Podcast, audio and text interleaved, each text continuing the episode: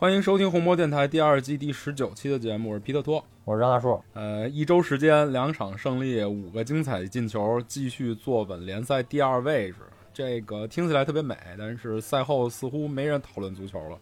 也没人关心全队上下的努力，焦点算是完完全全的被模糊了。没人讨论比赛。呃，对，没人讨论比赛，不能说是没讨论足球。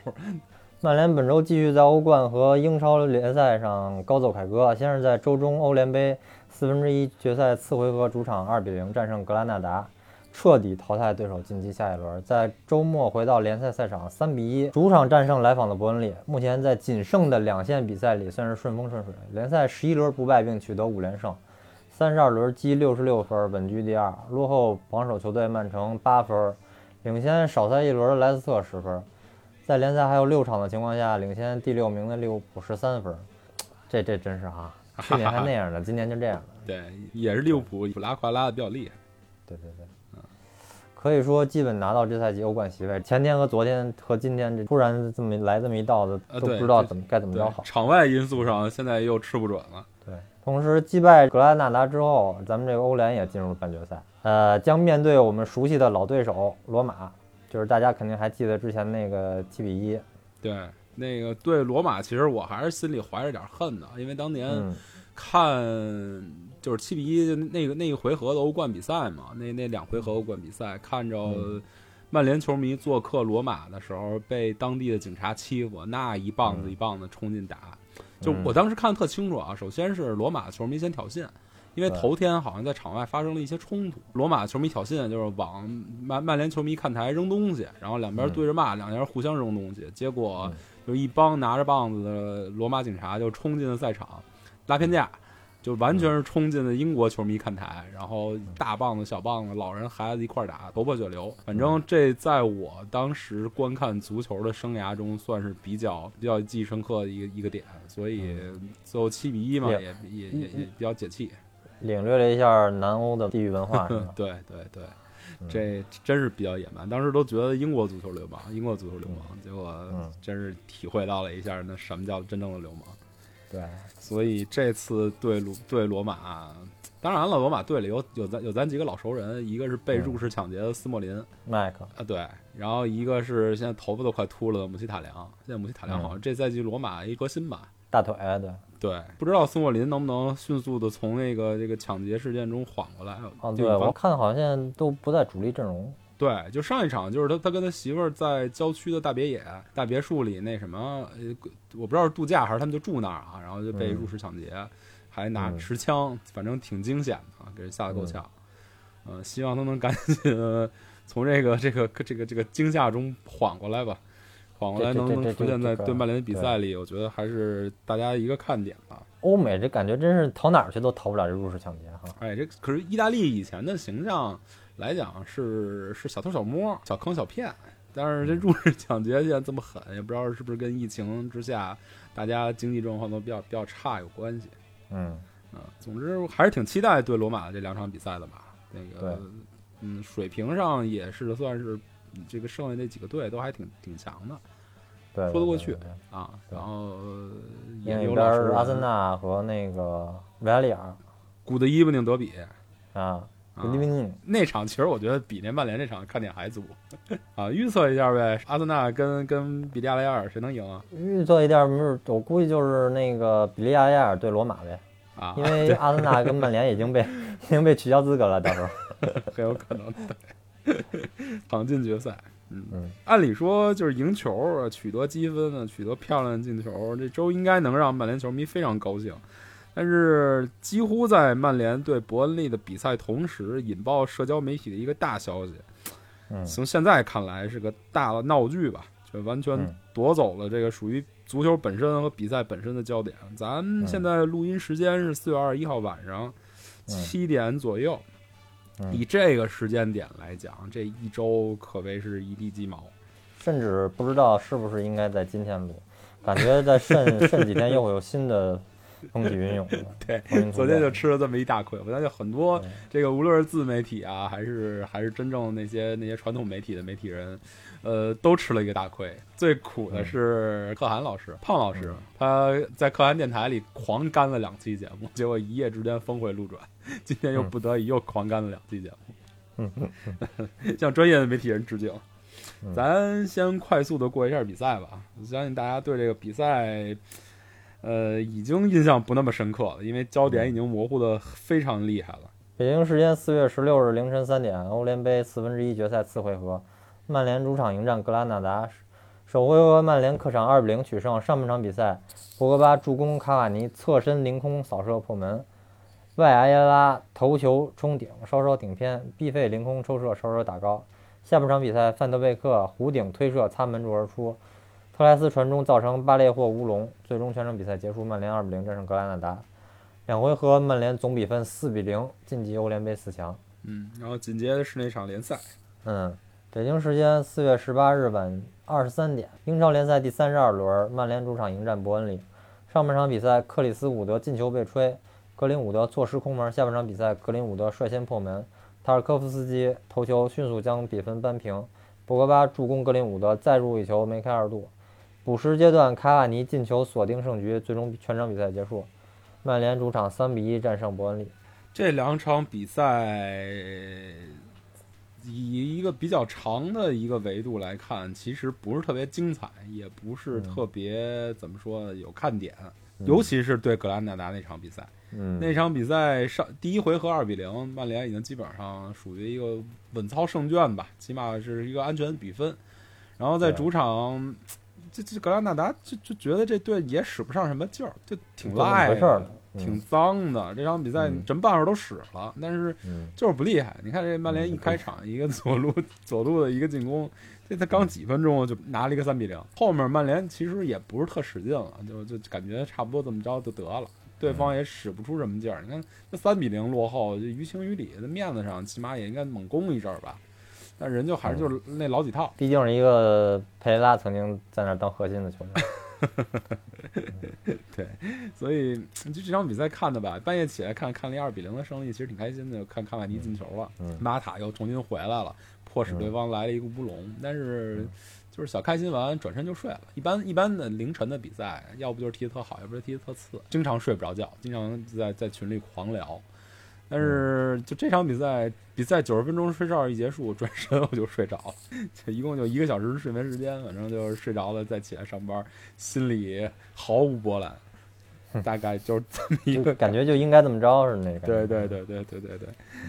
呃，值得一提的就是卡瓦尼连续三场进球，嗯，成为 C 罗之后首位单赛季打入十球的曼联七号球员，嗯算是把这号把这脏号洗活了吧。给救回来了。对啊，C 罗之后这一系列穿七号，没一个长脸的，就算是最长脸的就是欧文老师了吧。后面真是一个不如一个。德佩，然后迪利亚，对，然后就是桑切斯嘛，嗯，嗯，反正有一个算一个，这都不灵。卡瓦尼真是算是啊曼联的一个英雄了吧，把这个传奇的号码给洗火了。对，下赛季要能再留下来，真是想买一件球衣。我已经买了，我已经买，这是在干掉热刺之后就立刻下的单，现在已经出尤文那个个，对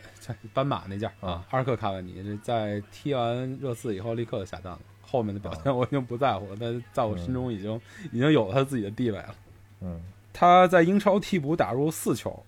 除他之外，只有小豌豆一零到一一赛季的五球和索尔斯克亚九八到九九赛季的五球在卡瓦尼之上，也就是说再进俩球就打破这记录了。嗯嗯，关键是卡瓦尼进的这十个球，一个比一个重要，其中八个球都有决定意义，有三个打破僵局的进球，就是对对埃弗顿那两场主客场都都是他打破僵局的球。二比零格兰纳达这让这比赛变得非常稳健的这个球，嗯，然后两个扳平比分的球，三比二南安普敦和二比一富勒姆都非常重要。嗯，然后一个比赛制胜球就是之前三比二对南安普敦那场，一个反超比分三比一热刺，爽到不行；一个锁定胜局三比一埃弗顿。嗯所以，哎呀，这卡瓦尼目前看来，这个续约这个天平，就往那个对曼联不利的因素摆的越来越厉害，是，非常让我心心疼，非常让我就觉得心里难受。尤其是现在目前这个状况，夏天能花的钱可能特别少了，再对啊。把预，算放到一个中锋身上，哎呀，卡瓦尼求你了，续约吧。嗯。呃，除此之外，门将之争仍然在继续。这个嗯。对格拉纳达这两回合都是格德赫亚嘛，表现非常稳健。当然了，这个对手的能力也就那回事儿。嗯，给给德赫亚的考验不是没有，确实有，但是德赫以德赫亚的能力，这个这个经受住这些考验是没什么问题的。是，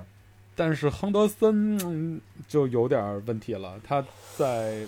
伯恩利那场开场，就当时我还没打开这个直播，还没连进直播间呢。然后嗯群里大家都炸了，我就傻了，怎么回事又是开局丢球，对，难道又是啊曼联控制了英足总，然后赶紧把这个曼联拉到零比一的情况下，好逆转吗？你知道我觉得是谁在踢吗？谁？我觉得罗伊卡罗尔在场上，不是，其实也就那么一球什么那么一球，下半场还有一个你忘了，把林德洛夫给干了。啊哈，那那那球还好，那球他起码没没没躲呀，对吧？也没造成不可逆的后果，我觉得那球还可以。比起说是他把他把林德洛夫给撞了，最后哪怕掉上丢球，我觉得都比他缩了。俩人都缩了，球漏过去被人踢进去强。第一个球的出击确实有点冒失，大家一直在说这个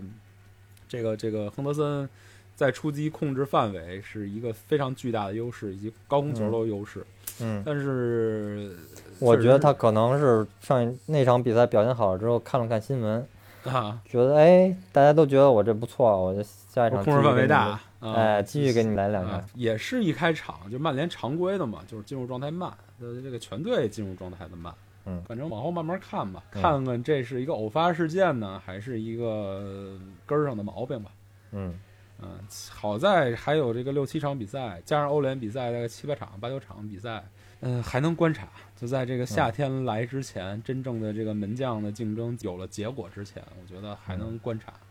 给嗯亨德斯尽量千万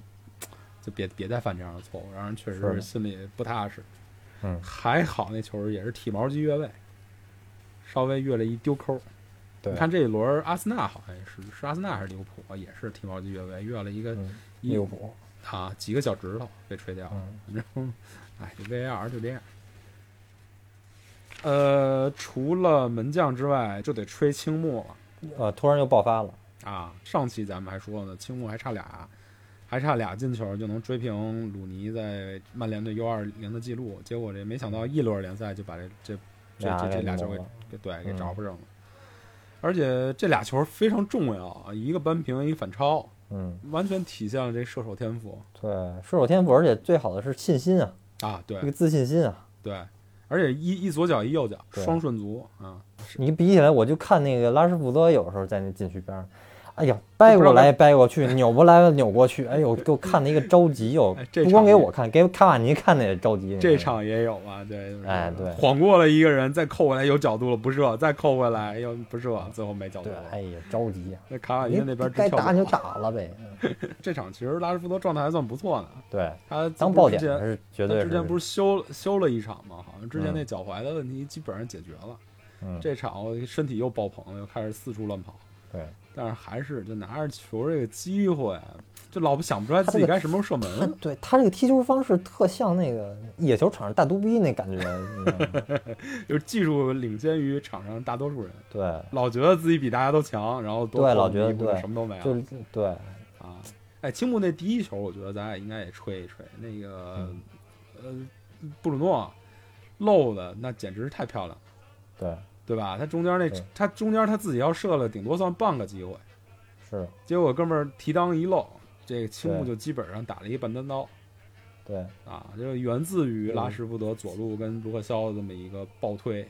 对，啊。这个布鲁诺既得赞美，又省了我五十块钱。哎，对对对对对，这样球多来点比较好，是吧？对对对，啊，之前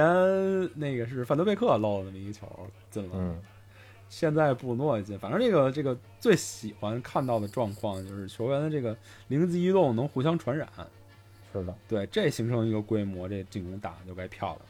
嗯嗯，还有曼联那个丢球，我觉得是不是咱也应该稍微说一下？你记得吗？就是吗对一个角球，然后一卡尔科夫斯基，嗯，他身上挂着万比萨卡，然后一肘干倒了呃 马奎尔，夺球破门得分对，啊！你觉得那犯规了是吗？不是我，我不觉得犯规，但是就是让大家特别熟悉，因为马奎尔这赛季不是进了有几个球，比这动作还小呢。嗯，我的意思就是说，我觉得都不应该吹，但是你要是吹了马奎尔吹那么严，这球是不是也应该吹？不是这场是莫斯吧？叫对，莫斯吧，对对莫斯，对他不宽，他尺度就对，宽嘛它它。尺度就是宽，对，但是它就是这就是说呀，就这种球尺度不统一，你你这是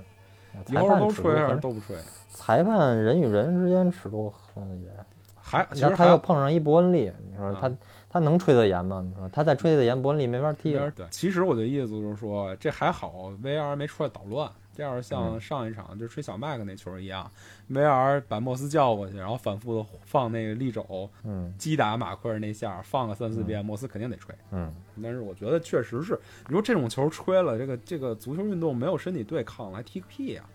或者说英超这是英超英超一个注册，对，就是说别的联赛都哪怕都严了，英超也应该是最后一个改变自己尺度的一个一一个联赛。对，哎，你没觉得呃最近的比赛看下来，好像不太怕铁桶阵？嗯，能说是从博格巴复出之后吗？肯定是啊。博格巴、卡瓦尼嗯、对，两者都有。对他一是博格巴复出以后把这嗯个双核了嘛，也算解放了布鲁诺了。布鲁诺身边也没包着那么多人了，你看他在现在场上承担的责任没那么重。他他在博格巴身边踢，他现在等于是对对对，就是还核心还是博格巴。对吃球然后。对，然后整个阵容能推上去之后，卡卡尼也舒服。对，嗯，再加上青木也也也算是迎来一小爆发。咱们赛季前半段一直担心这个青木撞新秀墙的问题，现在算是完全给解开了，对，是吧？现在就是摁着打能给打死那种感觉。哎，对原来是摁着摁摁不住，有的时候摁不住，有的时候摁着了也打不死。对，摁着摁着打完没什么招儿，现在反正招挺丰富的。左路拉什福德跟卢克肖噼里啪啦的套，然后套不上去了，博格巴出来出来核心组织，呃，转移调度，然后布鲁诺就时不时来点小骚招。对，对，然后卡瓦尼就是用他的神奇的跑位跟神奇的终结就把对手打死。对，反正现在很舒服。包括你看这个这这轮是拉什福德在轮休之后又开始身体爆棚了，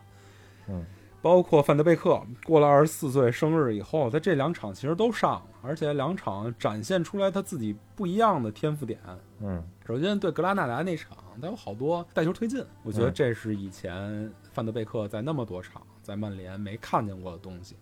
嗯，虽然信心还不是那么足吧，不是百分之百的足，嗯但是能看出来他有往这方面发展的可能性。这个拿球推进估计还是教练组要求。对对对，再加上以前在对手阿贾克也确实他也不拿球推进。对但是他基础能力你能看出来是有的。嗯，对，把这个信心啊，把这个这个习惯啊改过来，我觉得还能嗯是、能开发一下，并不是就像之前弗雷德当后腰核心的时候那一点戏都没有的那感觉。嗯，然后呃这一轮刷到一个，在二十四岁生日的时候刷到了一个助攻，这个助攻也挺漂亮。布鲁诺在弧顶分到左路，他他往左路拉的那下就已经很显示天分了。当然，不过当时伯伯恩利确实也是就跑拉了胯了，也基本上没什么对没什么戏了，也没什么情绪了对，就躺躺平认打。啊然后卡瓦尼又是又是很舒服的把球给点进去，对，嗯，我说那个阵势跟那个上半赛季有一场最后打谁埃埃弗顿还是谁啊，进的那个球，就那那种感觉特别像。对对，嗯，就就是就是对对方躺杀平了舒服了。对对对，虽然这个打破僵局立刻就被扳平，但是反正大家都很有信心嗯，啊，然后打的也比较顺，最后也是嗯很顺利的，就拿到了三个球，把对手干掉，所以嗯很舒坦。嗯这 但是舒坦过之后，就是一些不太舒坦的事儿。在说进入这个话题之前，咱先说一下后面的赛程。呃，下轮回来对利兹联，嗯嗯，利兹联是之前把曼城给干挺了之后，又转身平了利物浦，嗯，反正现在风头正劲，支持度也空前的高，所以嗯下一轮比赛真的不是特别好打，还是客场。好消息是咱们能歇一礼拜，但是这一礼拜其实也没怎么歇成。怎么讲？这礼拜啊，根据数据统计，这礼拜的曼联是比赛周以来唯一一次没有一周双赛的，就是周中没有比赛的。嗯，曼联也是全欧洲唯一一支这样的球队。嗯，啊，结果就是因为这个，这个、呃这个这个发生在世界足坛这件大事儿，发生在欧洲足坛这件大事儿，把这一周都给搅和了。这周大家都没闲着嘛。首先，这比赛赛后，记者就开始朝索尔斯克亚发难了，直接就问索尔斯克亚对于曼联加入这个欧超联什么看法，直接给索尔斯克亚问一大懵逼，不知道啊，这事儿嗯不知道，我回去得问一下。就嗯就就说明什么呀？说明这个这个这个球队老板或者是管理层在没有通知任何球员及嗯没有通知主教练的情况下，单方面的或者说偷偷的就把这个重磅炸弹就给扔出来了。嗯所以这就造成一个局面，就是球员跟教练完全都不知情，被扔到媒体前面烤。嗯对，就是发生了这么一件特别奇怪的事儿。嗯，啊，呃，先说说新闻吧，再说主要的这个大事儿。首先，这礼拜拜利回来了，然后现在检测已经是阴性了，所以他可能能参加训练，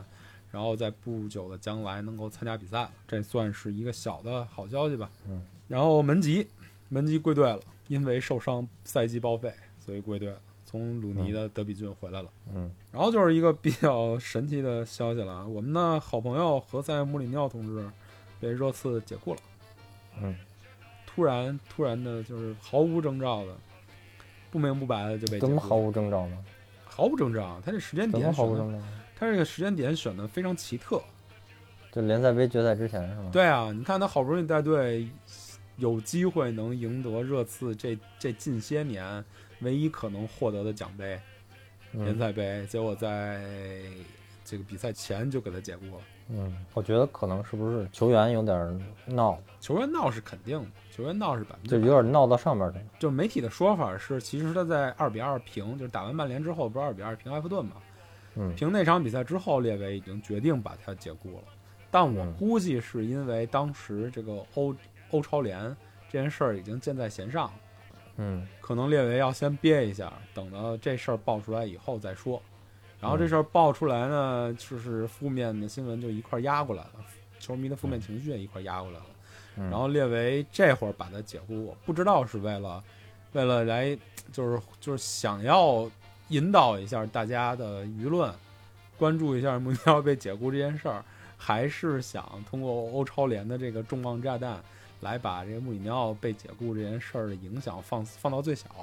我不知道列维是怎么想，但是我觉得可能会有这两个因素在吧，我觉得，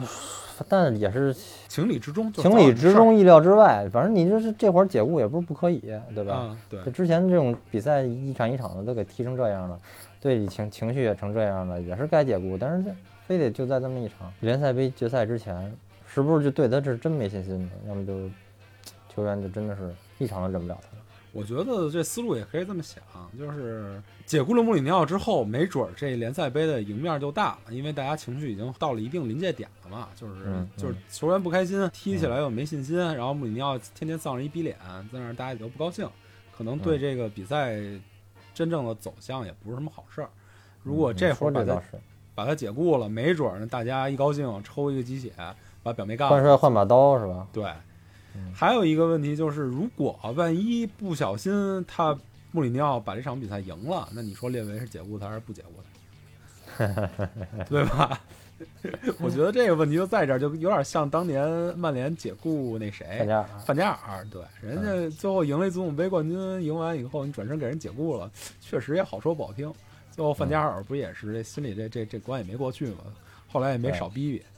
对对吧？然后你范加尔这种话不是那么多的人都逼逼了好几年呢，那嗯这穆里尼奥这样的，那不就又又什么来着？什么我生涯最大成就，又这逼带到带到联赛杯决赛是吗？就联赛杯冠军嘛。万一要是拿了嗯冠军之后嘛，然后说是什么热刺多少年没没拿过冠军，就是因为我这个成功的教练，他们拿着这冠军了。云云吧，反正这个嗯，就是够列为喝一壶的，嗯 所以我觉得可能是从这些角度考虑，这个 就把这这会儿把穆里尼奥解雇了。但是也如他所愿吧，就是把穆里尼奥解雇，按理说应该是一足坛大事儿，应该是媒体疯狂炒作一俩礼拜的事儿。对，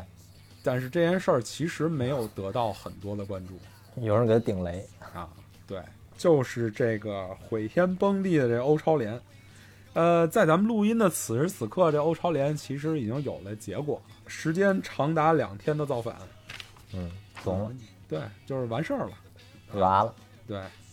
彻底完蛋了。现在暂时还有几个俱乐部，因为咱俩好像西甲还嘴有点嘴硬的意思。录音的此时此刻吧，国米是刚刚退出了，然后马竞也是退出了。嗯，啊，然后现在还剩的就是尤文、AC 米兰，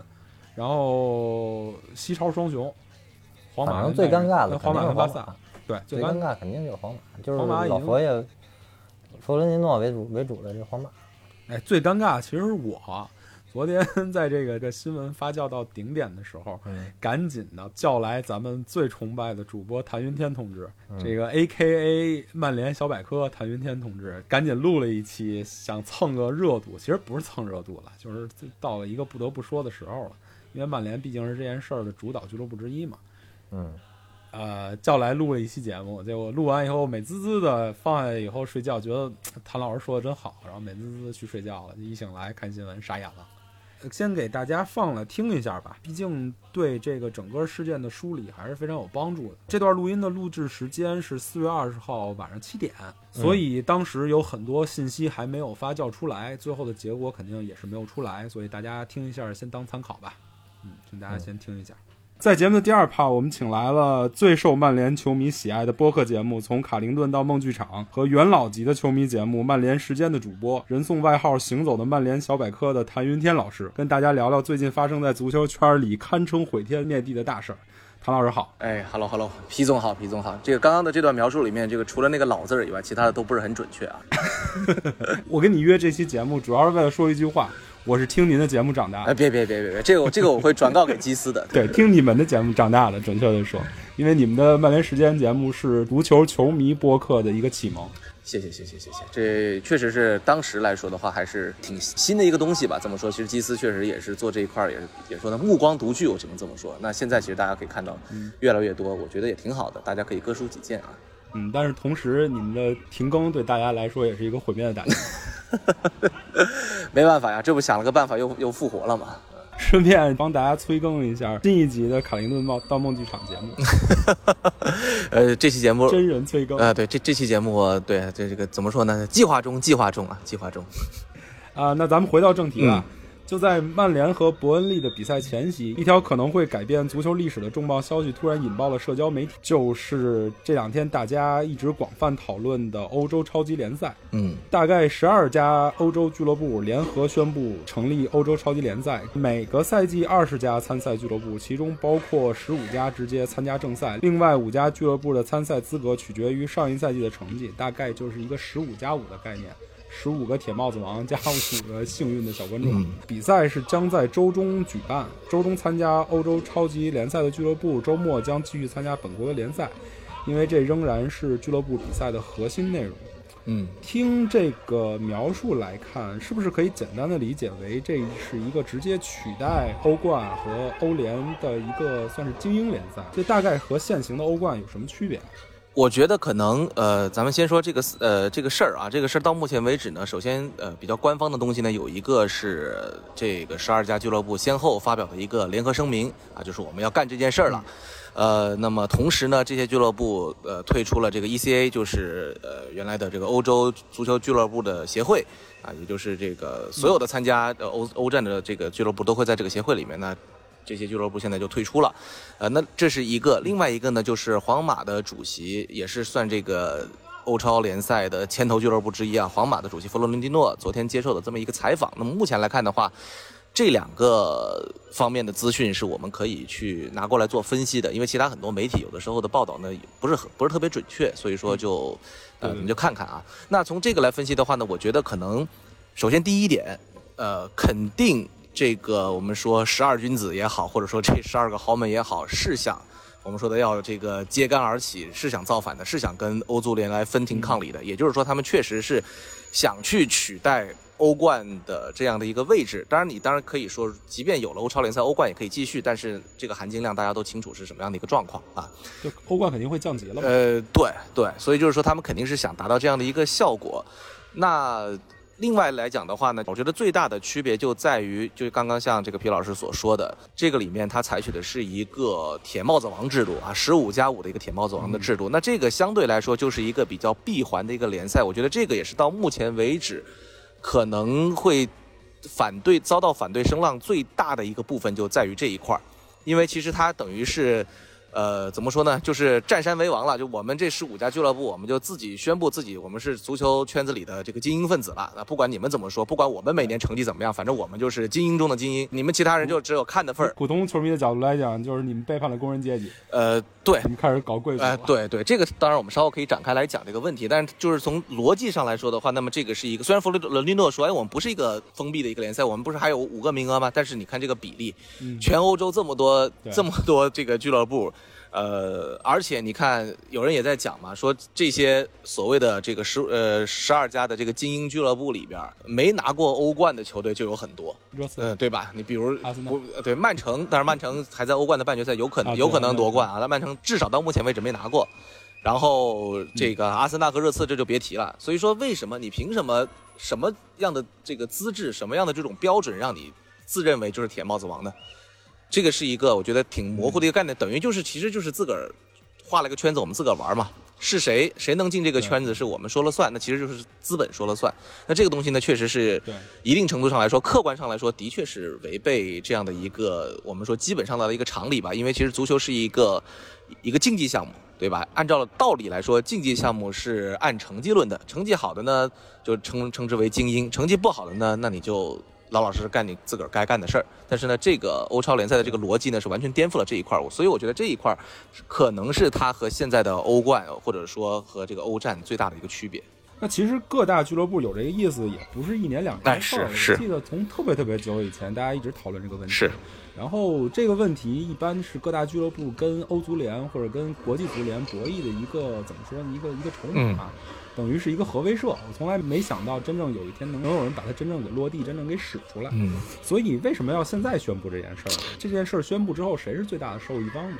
呃，为什么在这个时候，我觉得这个跟这个欧足联宣布就是二零二四开始的这个二零二四到二零二七这三年的新的欧冠周期的一个新的呃模式是有关系的。那之前其实早在之前就闹过一波，然后呢，后来可能双方谈了以后，觉得切菲林就是这个欧足联的主席觉得妥了啊，这个有些豪门俱乐部表示呃没问题，这个新的赛制我们接受啊，就是我们。刚刚欧足联昨天开会宣布的这一个瑞士制的这样一个比赛，那扩军到三十六个队儿，从欧足联的角度来讲，我扩军其实是为了你们各大豪门俱乐部能分配到更多的利益和比赛更更好看。，对，但是所以他可能还觉得自己挺伟。对，但现在的事实是这样的一个所谓的改制，或者说这样的为你们豪门俱乐部做的这样的一个牺牲也好，或者什么也好，人家豪门俱乐部根本就不在乎，或者说完全不满意。尤其是弗洛林诺表现出来的这个，呃，在采访当中说的这些话啊，当然他有的这个是一种极端的一种说法，啊说啊这个瑞士是我都搞不懂应该怎么比啊或者什么的，那他显然是不可能的。他在没有了解具体的这个其实根本原因对就还是钱嘛。就肯定是钱的一个问题，只是说这次是一个很明显的，就是资本之间的一个博弈，以及是两方的这个东资本没有谈拢的这样的一个情况。那所以选在这个节点，而且是赶在欧足联宣布新赛制之前的一天吧，差不多一两天来宣布这个事儿，我觉得这个就是一个可以说是蓄意而为的一件事情。那其实到目前为止来看，很难讲说谁去受益了，但是你可以很明显的看到谁受害了，就是球迷。以及小俱乐部，尤其是中小俱乐部。当然，这个事情我们两说啊，因为呃，昨天包括鲁尼在接受采访的时候，因为鲁尼现在是德比郡的主教练，是一个低级联赛的主教练。那鲁尼在讲这个时候，他就说，他说，首先这个事情呢，我觉得任何的这种改制也好，顶端的操作要保证的是每个国家的自己的联赛的金字塔要要保护住。那在这个情况之下呢，具体这个欧超联赛的一些具体的一些方式也好，具体针对这些呃小俱乐部的一些我们说补偿也好，他还没有看到详细的内容，但他希望看到这些详细内容之后再去做一个判断。啊，但是这一块呢，从目前来看的话，从逻单纯单纯从逻辑上来讲的话，肯定是中小俱乐部，尤其是欧洲的中小国家或者中小联赛的俱乐部会受比较大的一个冲击。对，那另外呢，就是呃，可以说是嗯，这种本地球迷吧。那很多的这个欧洲的本地球迷对这种赛制是几乎是嗤之以鼻的一个态度，这个我相信大家也看到了。所以说，究竟谁受益？如果真做成了的话，我相信，如果以现在双方的这种各自的强硬态度来看的话，多少都会有损失。而且会造成非常多的一些麻烦，甚至会造成非常多的一些无休止的法律诉讼。那这个我觉得对于每一方来说都不是好事儿。嗯，但是其实各大俱乐部用现在这个时间点来宣布这件事儿，其实某种程度上来已经是各大俱乐部，尤其是那些比如像皇马、巴萨啊这种。这种不是像曼联这样自己自我造血能力这么强的俱乐部，已经走到了一个节点，是，就是因为疫情的影响，因为这几年泡沫的影响，他们其实不把这个欧足联这个中间商踢出去，嗯他们其实已经快到一个活不下去的局面了。对，你看弗洛林顿的采访就很明显的就是在强调这一点，说因为疫情造成了我们亏损，亏损，我们太穷了，我们实在撑不下去了。那你欧冠给我巴萨的状况其实大家啊，呃对巴萨就更有对更有问题。所以就是说，在现今的这个状态下，尤其是足球，其实说实话已经进入到这种商业足球的一种呃时代的情况之下来说的话，那么疫情的打击非常的严重，就是谁的规模越大，那么对谁的造成的冲击就越大。那所以说这些疫情袭来，那么首遭首当其冲、受遭殃的就是这些豪门俱乐部，呃，损失是非常非常之大的。那呃，你可以看到弗洛罗蒂诺他自己的说法了，就是说我们已经到了一个不得不不不得不要这么做的一个地步了，因为其实你欧冠、欧足联画给我的新的这个蛋糕，对我来说完全没有任何的吸引力，何况我可能还要打还得打更多的四场小组赛，而且他提到的一个概念就是这种思维是，其实我们在。做媒体的现在的探探讨现在的这个媒体的一个趋势的时候，也经常谈到的一个问题。他霍罗尼诺谈到了说，现在的年轻人，就十六到二十四岁、二十五岁这样的年轻人，啊、他不喜欢，他就特他就对他他他受看球越来越少，他就只喜欢看那些豪门之间的对决。我不在乎我自己联赛里，我这周我踢伯恩利，或者说皇马，我这周我踢格拉纳达，这就我不看。甚至他还提出了说，这个九十分钟比赛都太长了，这就是一个很明显的，就是现在的，就是我们说的这个呃新媒体那新媒体时代短平化的一个东西，大家恨不得每天早上起来就看最多三分钟集锦，一场比赛就就就就结束了。对吧？就这种想法，我觉得是一个非常的，呃，现实，非常迎合当下的一个趋势的这样的一种想法。因为确实他们要考虑的是经营问题，是生存问题，尤其是这么庞大的一个俱乐部的机器，怎么样去进行下去的一个问题，或者说前些年造成的这种。呃，大俱乐部的这种过于的庞大，球员过多，球员的薪水过高，造成这种负担，那现在必须找想办法去解决了。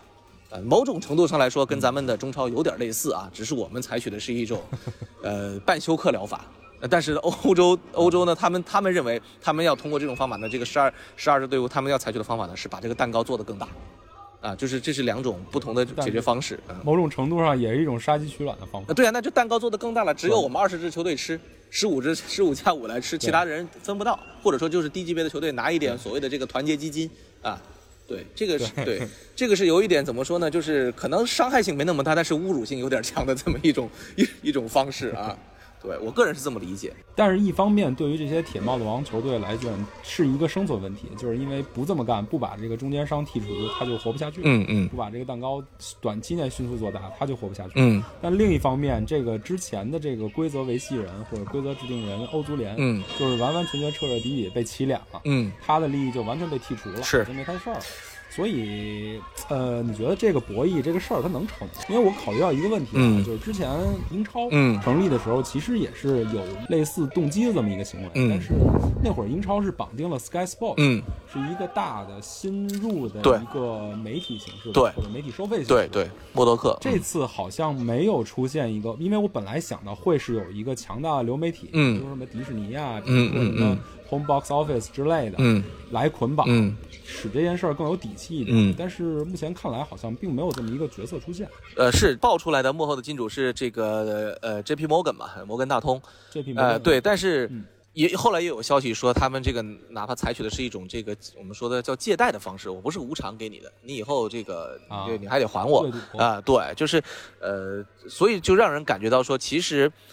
欧超这个事儿虽然架构有了，但是另外一点大家可以注意到的一点就是，他们签署的这个东西，他们发的这个东西，它不是一个呃叫做 legal binding，也就是不是一个具有法律效益的这么一个东西，这是一个呃叫做 statement of intent，就是做一个意向啊意向合同的这样的一个东西，嗯。也就意味着说，其实万一到了某个阶段，这个事儿继续不下去了，或者说博弈到某个阶段需要做出让步，需要做出退步，或者是需要后撤一步了，需要战术后仰的时候啊，他们是可以战术后仰的，嗯因为这个东西没有法律的效益。啊，没有法律的效益，现在到目前为止没有法律的效益。那所以说，这个东西更多的是一种，我觉得像是一种给对欧足联的最后通牒的一种形式。嗯，就是核威慑，我的手已经按在钮上了啊对按出去了。继续这么硬刚下去的话，那大家就两边都说了法庭上见嘛，那这个事儿就复杂了。嗯那那这个参与的就越来越多了，包括今天看到这个呃，Boris 呃鲍里斯约翰逊说啊，我可能英国政府会确保 make sure 这个事情不会发生。那之前有听到说消呃消息说啊，他可能是不给这个。呃，参加这个六个球队，英超的这六个球队的给外援发劳工证啊，这是英国政府可以做到的一点啊啊。对，这个就呃是吧？你既然耍流氓，那我也耍流氓。啊，这个东西就是很多的东西，就可能是接下来就看谁的律师团队更强了，啊，就是一个，所以我就说，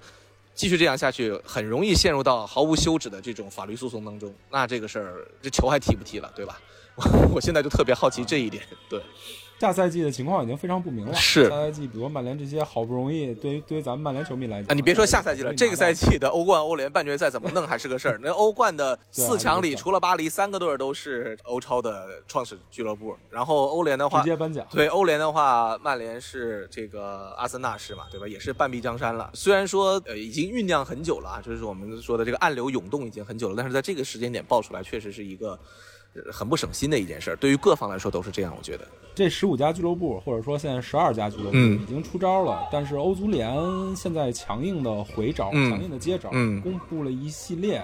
听起来好像没那么靠谱，但是很吓人的反制措施。嗯比如说有什么禁止参加，禁止参加明明年的欧冠是肯定的了。嗯比如说有可能今年的欧冠就就不给他们资格了，嗯或者甚至禁止这些球队参加各国的联赛。嗯我觉得确实很吓人，但是真的具有实际约束力吗？因为正常的思路来思考，英超是怎么也不可能把说曼联、阿森纳这个这个 Big Six 球队给禁止参加英超联赛了。我觉得这英超就直接就死了。呃，是，所以就是各方要考虑的问题实在是太多了。呃，西甲啊也是，你西甲少了西超两强，西超三强的话，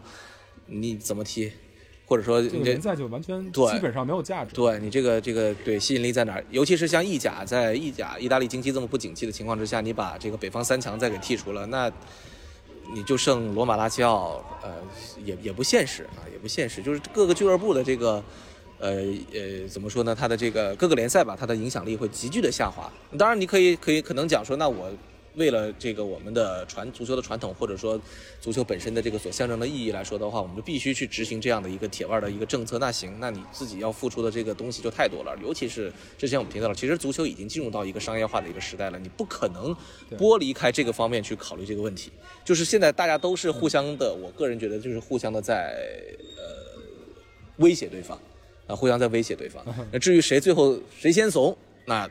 这真就不好说，因为可可能这个里面就涉猎到各种的法律制参加联赛，对，因为限制联赛对各个俱乐部来讲是一个很伤的，因为大家想的是我成立这个欧超联，主要的目的就是顶替这个欧冠嘛，嗯就我就是我周末还是正常的踢联赛，是基本盘还在联赛。呃，从英超的角度来讲，我今天看报道，好像根本就不具备这个就是限制这几家俱乐部参加英超联赛的那么一个基本条件，因为呃，如果要是把这几家俱乐部踢出去，需要表决的话，起码有三分之二的票啊，对，因为英超联盟是相对独立的嘛这个足总是指导部门。运营的一个联赛。对，嗯对嗯，英足总在英超他只管这个纪律处罚这方面的，其他的一概管不上。对，嗯所以实际从英超这个角度来讲，欧足联现在目前公布的那一系列反制措施，听起来只是一个生生的狐假虎威，生生吓唬吓唬你。呃，就看这个东西，因为谢菲林自己也是个律师，所以就是这个东西就是。到了后来，就是像我刚才说的，就是大家互相找这个法律里面的漏洞啊，这个你来我往的，这就很没意思的一件事情。而且，当然我们今天看到的是英凡蒂诺国际足联主席也是表达了对于欧足联的支持，当然这个也是意料之中的，因为无论他们俩之间关系怎么样复杂，怎么样的差，欧足联也是国际足联的旗下的一员，应该这么说。从从地缘上来说，从组织架构上来说是这样。那你如果国际足联再不支持欧足联的话，这个东西国际足联也没法干了。所以就是说，嗯，对，就是就算百般不乐意，也需要表达一下支持。对，也表达也需要表达一下支持。而且他国际足联，我看伊凡蒂诺说的是，如果他们一意孤就是这个欧超一意孤行的话，那么他只能选择其中的一边儿，而放弃另外一边。这个话就说的有点模糊。什么叫做只能选择就是其中一边？是说，那你们踢欧超呢，那你就别踢欧冠了。那这是显而易见的事儿嘛。这个都不呃，这个不用他说，对不对？那你是说要禁止他们去参加国际足联旗下的比赛呢？就国家队的比赛呢？还是说你要去禁止他参加其他比赛？就是这个东西，互相的管制权是非常复杂复杂的一件事情。那我觉得国际足联到目前为止其实不涉及到他的切身的利益，啊，你看国际足联其实之前英凡蒂诺也不是没干过这事儿，就是中国的这个世俱杯扩大化的世俱杯，嗯，这个跟欧足联可没少吵啊，没少闹啊，闹到最后，嗯。好像欧足联也我印象中也没有明确的发文表态说我们就同意参加这个事儿，啊，因为疫情好像这个事儿后来后后来就不了了之了，但是就冲了嘛。对对对，就不了了之了。因为其实欧足联根本不想，就是说我我一个夏天我派这么多支球队去参加这个这个你的你的世界杯，国际足联搞的这么一个赛事啊，所以就是其实说到底了，无论如何都是一个一个一个博弈。那欧足联作为一个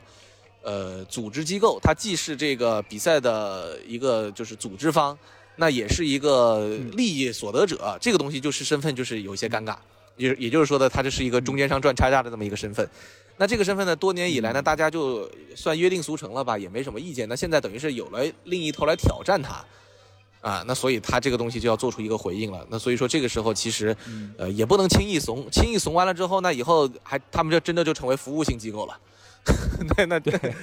对，那这个这个肯定就还不如英足总啊，对，这个这个就就挺惨了，那这个就就没钱赚了，说实话，对吧？那其实他所说的，他倡导的这种要要为这个整个欧洲足球的发展去做贡献，他要会给到其他的这些呃呃中小国家俱乐部去提供更多的支持，这个东西就无从谈起了，因为钱从哪儿来，说不定这就不知道。那如果说你成为了一个欧超欧超联底下的这样的一个服务性的组织，服务于欧超的话，那他们肯定也更不愿意。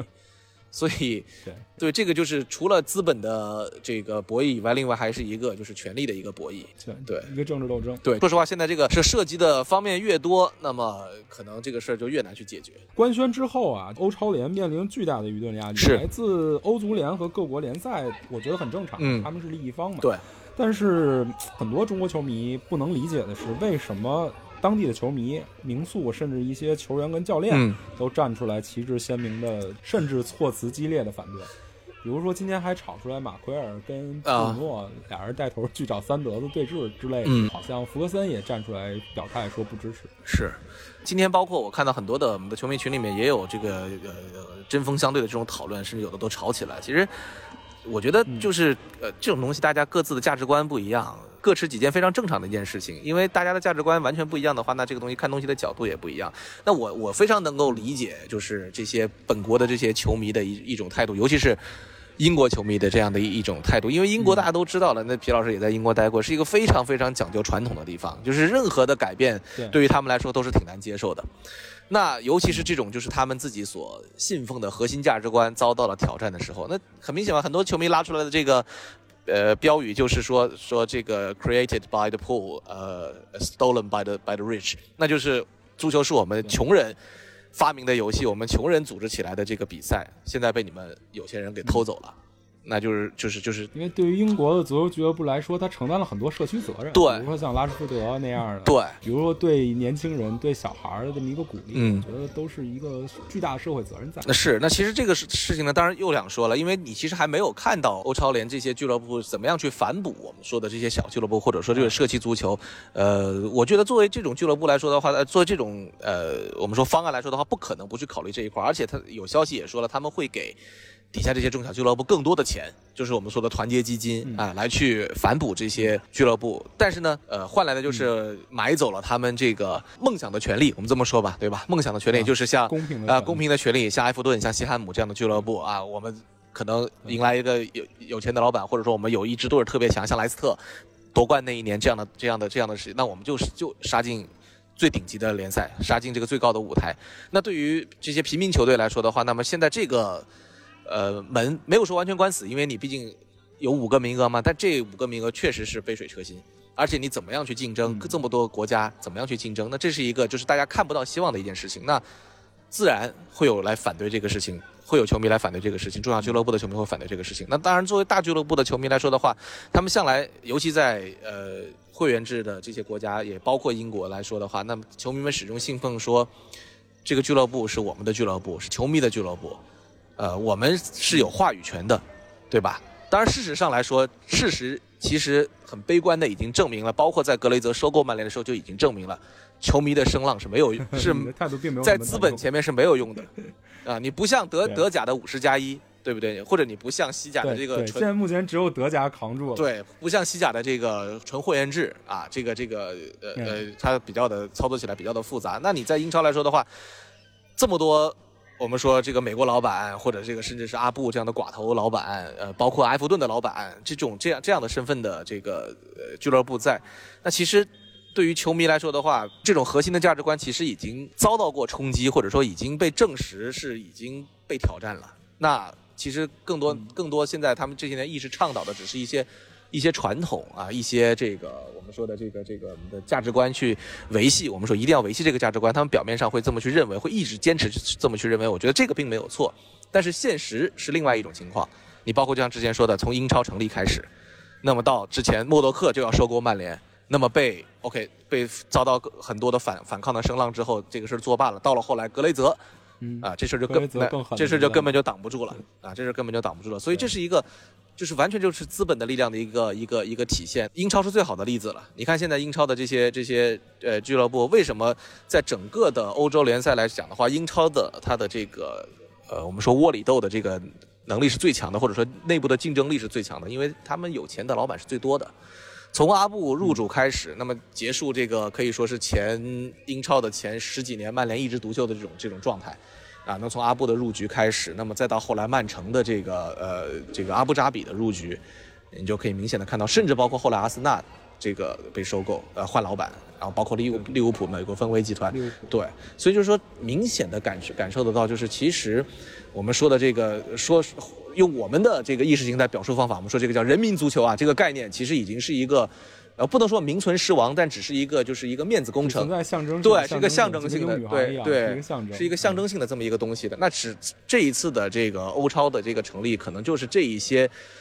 外国老板们或者说外国资本们赤裸裸的在英国足球传统上脸上就是啪啪的就扇了两个大耳光。对他其实直接把这封窗户纸给哎对。就是说，那我连面子上的东西我都撕破了。呃，我们说我们曼联，比如说曼联来说的话，我们说注重的传统，我们注重传，但我们注重的传统是什么？注重传统可能更多的体现在足球场上，我们是注重我们曼联的这种传统的。其实说说实话，自从 MUFC 里的 FC 被从注册里面拿走了之后，那其实这个东西已经不是那么纯粹了。这个东西，我相信作为曼联球迷，大家心里也也也是很清楚的一个东西。这这不是一个新鲜的东西，所以说你迟早是要面对这些东西的。对，因为这是现在的就是国际足球来说的话，我们都说的精英足球，它的一个走向，它的一个趋势。所以说这个东西你作为普通大众来说的话，你可以去反抗，但是我觉得你有的时候无力反抗吧，我觉得是。但是我觉得作为中国球迷，我就我我不说别人吧，我就说我自己，嗯其实我最过不去的坎儿就是这个这个十五个铁帽子王的 我觉得可可能可能大家更多的也是，呃，中小俱乐部反抗的时候，也是在实际实质上去考虑的也是这个问题。像亚特兰大前两前两年的亚特兰大是吧？对像莱斯特城，像可能对啊、这这种俱乐部怎么办？瓦伦西亚、塞维利亚，嗯这就特别让我特别有这种感觉，就是你以前奉行了一个纯粹的竞技足球，现在变成了一个表演性质的比赛，对。就不能不让人想起来美国的 NBA 或者 NFL。是，所以就是这个事情之后，因为其实怎么说，就是欧洲人或者说我就说英国人啊，因为我看英国的媒体比较多，他们对于美国的这种的体育的呃文化或者价值观呢，一方面他们可以去这个作为一个娱乐，因为其实美国职业体育的这个核心价值观，我觉得它就是个娱乐，呃，是个 entertainment，是本是门生意，对吧？是个秀。对，那其实英国人作为传统的英国人，或者说比较高傲的英国人来说的话，骨子里其实是是是是是鄙视这个东西的，呃，但是他就看可能就是看个热闹啊。真的，你让他按照，虽然佛罗伦蒂诺在强调说我们跟这个 NBA 美国的这个职业体育联盟不一样啊，我们还有这五个是吧？这个每年可以换的这个名额呢。但是其实你就是按照比例比例上来说的话，这个就是杯水车薪。那其实就是对照着这个模式去走，因为你可以看到，尤其是英超这些俱乐部有很多是美国老板，他在照着这个模式去走。那美国的体育联盟成不成功？当然成功。你看它这个嗯这个价呃价值来讲，像 N F L 这样一个美式橄榄经济价值上对，你看美美式橄榄球这样一个，其实只有在美国呃最多加加拿加拿大啊有人玩的这样的一个运动，能成为全世界最值钱的这样的一个体育联盟，这个就说明了它的这样的一个作为一个呃秀啊，作为一个这种娱乐的一个。一一种方式或者是一个载体，它的这种巨大产生的巨大的经济能量，所以我觉得说，其实欧超联也是在想向这方面去发展，啊，向这方面去发展。那我觉得，呃，可能就是大家在感官上，或者说在这种呃价值还是价值取向上会有不同吧。那欧洲人肯定是不愿意看到这种情况的发生的，对呃欧洲人肯定是就是信奉传统，对大家可以预见的就是一个竞技层面上的劣化。对就是说这几家这几家铁帽子王俱乐部，就是你努力，你也是能拿到这个这个一年下来主要的收入。嗯，这个钱是躺着能拿的。嗯无论你在联赛打的是好是不好，是你哪怕拿到倒数第二的，甚至降级了，你仍然是个铁帽子王。是这样的话，以目前的英超角度来讲，曼城嗯。是一枝独秀的，嗯。基本上已经稳定的锁定了英超冠军。嗯。所以大家目前来讲，最大的看点就看谁能争到前四，嗯。谁能争到前六。嗯。嗯，在未来如果要是推行这个欧超联的话，其实前四已经完全不重要，嗯。或者说前六已经完全不重要。嗯。欧超联本身是一个大秀，嗯。是一个娱乐性质的比赛，嗯。这又延伸到了整个这个联赛中的劣化。嗯。其实在，就我担心的主要是这一点，足球会变得越来越不好看了。那有一点完全可以讲说，这个跟跟 NFL 或者是跟 NBA 这种对比啊，那你其实 NFL 吧，我们说 NFL 因为也是在这个大的开放的体育场里面的啊，那你可以看到 NFL 也好或者 MLB 也好，它的这个任何的一场比赛，它的主队和客队的球迷，很多时候是坐在一起的。就是呃，很多时候是坐在一起的，是是是是是，大家是就没有没有这种什么什么客队球迷的这种概念，没有，啊、大家可以和睦的相处，大家可以一起吃爆米花，啊、在这个呃任何的这个比赛的中间段的这个时间的时候，还可以一起跟着音乐一起扭一扭，一起跳跳舞，这个是美国体育的价值观。那我美国美国的体育拿拿 NBA 来说，强如洛杉矶湖人，强如波士顿凯尔特人，在一段垄断时期过去之后，会经历非常长的一个一个低谷，或者说你低潮期，对你，你可以可以看到说，他的这个冠军的更迭非常的频繁，每一支队伍，就是每一支队伍可能哪一年过年了都有可能拿到这个冠军，就除非是那种市场特别小的队伍啊，这个这个咱暂且不提。那当然，你看市场特别小的队伍，密尔沃基雄鹿这样的这样的市场的队伍，对，也捞到一个字母哥也对能也能牛一点，也是也是也能当强队，对不对？哪怕像萨克拉门托国王当年的时候，对吧？就是萨克拉门托那么小一个城市，也可以成为大的强队，因为他们信奉的有工资帽存在的话，它是有，而且包括这种选秀制度的存在的话，它是一个就是平均化的这么一个概念。那嗯其实你在欧洲足坛来说的话，对于豪门来说的话，其实这种东西是不适用的。那好了，你你有了欧超联之后，你怎么样去维持这样的一个一个一个关系？你比如说到了欧超联之后，那像阿森纳或者像米兰或者像热刺，现在这一些看上去纸面实力相对弱一些的俱乐部，在欧超欧超联之后，那是不是也会面临着这样的情况？这成了一个呃弱者恒弱的这样的一个关系。因为前两天我听这个呃体坛周报骆明老师他们做的那个播客也在说这个问题，就是说那米兰怎么打，阿森纳怎么打？热刺怎么打？呃，对，热我那我进去以后，那我每年都第七、第八、第九，我无所谓啊，因为我我我第二年我还能接着来参加，对不对？那就是这个就是你涉及到你之前说的，就是会有这种俱乐部是我们不说摆烂啊，就是说它不具备特别强的竞争力。那你欧洲的这种模式，你也没没有办法像 NBA 一样去平衡各个队，没有办法像美式的这个联盟一样去平衡各个队。说我真的就设一个工资帽，我觉得这个东西是不太现实的，啊、除非你不太啊、这个东西各家运营情况不一样，对投资人不一样，对，而且你涉及到欧洲的各个国家，这个跟单纯的这个美加之间的这两个这个联盟还还是不一样。那所以说这个东西就是像你说的，那很有可能就会出现这样的一个让联赛的竞争力，本国联赛的竞争力完全是下降的这样的一个一个一个可能性存在。那当然，这个话又说回来，在现在的欧冠的现行制度以前的话，之前的欧洲联赛，你不要说前四了，前二、第二名都进不了欧冠，对吧？所以这个其实也是欧冠一路一一路以来，其实也是在不停的在迎合强队的这样的一个呃利益，一直在做一个改革，呃，迎合这个比较强的联赛，在做一个不停的改革，不停的扩军。啊，那当然扩到现在，豪门俱乐部不乐意了，说你这扩军只是在增加我的负担，而没有给我创造更多的利益，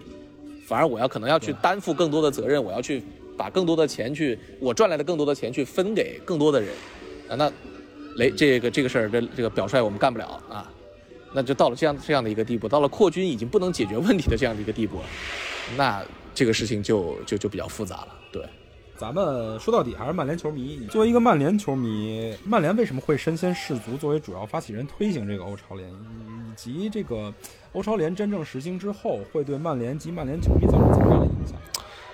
为什么？其实我觉得挺简单的，因为我们的老板是格雷泽呀。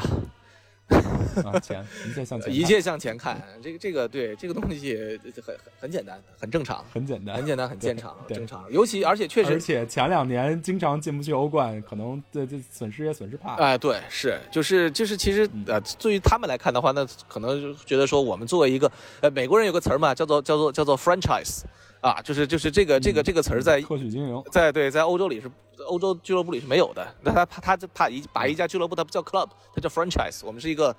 一个一个一个算是一个盈利组织吧，这么说一个 franchise。那对对啊，那为什么我们这么大的一个一个组织，每年还要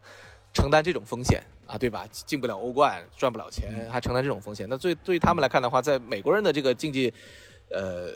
角度来看的话，他们觉得是不可接受的。那他们来推动这个东西，我觉得是毫不意外的啊。那其实嗯呃，我觉得其实在这个欧超联这件事情上来说，曼联很有可能是，也也不是很有可能啊。你看他的发的那个文章，就是绝对是推动主要推动者之一。但当然好在前好在前面还有一个欧冠十三冠王，是十三吧，还是十四？十三冠王的皇马啊，连欧冠连欧冠的最牛的俱乐部都带头造反了，那嗯 这个事儿对吧？你看之前欧足联有说要这个剥夺这些俱乐部这个佩戴欧冠这个冠军臂章的资格吧？那就皇马十三、啊，呃，利物浦六是吧？还有还有这个，当然拜仁没参加，还有还有米兰七，啊，这 这个这都是一些这个就是欧冠这么多年五五年到现在为止这么多年历史以来最成功的俱乐部纷纷造反，我觉得这个事情确实就是到了一个。呃，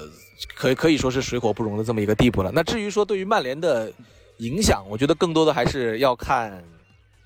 就是这个欧超联这些俱乐部和欧足联之间的这样的一个，我觉得单独拎出来其实没有太多的意义，因为，呃，之前也说了，这个不是一个签的不是一个 legal binding 的一个东西，那可能哪个俱乐部我们想撤的时候就一起撤了。啊，这个这个就是看接下来怎么去博弈吧。目前来看的话，大家态度都很坚决，是吧？就是我们一定要做这件事情，我们完全不满不满你们这个呃新的这种欧冠的赛制。那至于有没有继续谈的空间呢？我觉得在资本的这种时代，永远是有谈判的空间的，只是说对对，在谁愿意退步。就算掀桌也能把桌摆开。哎对掀完听可汗老师节目对对对对对，我觉得非常有道理。就是只要大家这个东西就是，哎，这其实就是一个利益的分摊嘛。那这东西大家谈妥了，那这个事情大家都能重重新坐回到一张桌子上来。下次过几年、三年之后，呃，咱们再不行再把桌子再掀一次，对吧？啊，其实这个东西是难以避免的，因为你像温格，温格当年是零九年什么时候就已经说了嘛，说这个十年之内，哎，不是是一几年，这个十年之内这个事情必须发生，就这个欧超联赛，果然它发生了。对，因为这是一个就是看到的这是一个足球商业化时代资本运作而造成的必然的一个结果。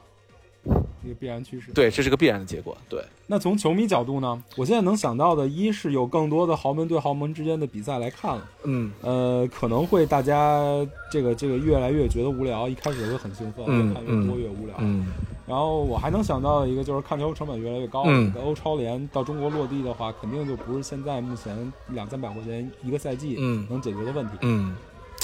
呃，怎么说？当然，这个也是跟我觉得又跟个人的这种呃喜好是有关系的。那你咱们不不不谈本国或者说远东球海外球迷啊，那就从我们中国球迷的角度来讲的话，大家看球的点也不太一样。可能对于这种我们说。呃，像我们这种的，就是属于就是我们说足球狗啊这种深度的球迷来说的话，那可能可能就是你比比如像我，我特别我是一个特别之前就特别爱看欧罗巴联赛的一个一个人，就是我就我能通过这个啊去了解更多的很多莫名其妙的小球队，就之前可能没有听说过，那我那我本身我对地理也很感兴趣，我可以去看，哎，这个俱乐部在哪儿？我我这个东西我可以去更多去了解，所以说我特别喜欢看看这种东西。你让我真的一个赛季看四次曼联打利物浦，我真的也受不了。就是，那我现在想想也是，想想就难受啊打三次皇马，打四次巴萨之类的，是，而且还大概率会输。就是，那好，这个事儿放下不谈。那另外，就可能对于这种没有这么深度的球迷来说的话，可能我不认识这些俱乐部，什么什么伯恩利没听说过，呃，格拉纳达谁不知道。那但是呢，我知道皇马，我知道巴萨，我知道曼联，我知道呃啊，好吧，他们知道阿森纳啊，知道热刺，这这已经属于就啊 OK 的俱乐这个球迷了啊。对，比较啊，比比较 OK 的啊，就是有有点这个段位的球迷了。那他们可能更更更想看到的就是豪门之间的精彩的对话，对吧？我我可能我作为我们来说的话，我们可以夜里三点四十五或者四点钟爬起来看曼联对格拉纳达，但他们就这对于这些球迷来说，他不会，他可能只有说曼联对皇马、曼联对利物浦，啊、可能让能让我有这个动力，我夜里爬起来看球。所以说，这个是佛罗伦伦蒂诺他的这个采访当中所传达的一个信息，啊、这个信息呢也是非常实用化的一个信息，就是说你，就是要照顾到的这个不同的这个球迷群体是不一样的，而且呢，他们可能我觉得更加心里有底的一点是，他们会认为说深度的这个粉丝。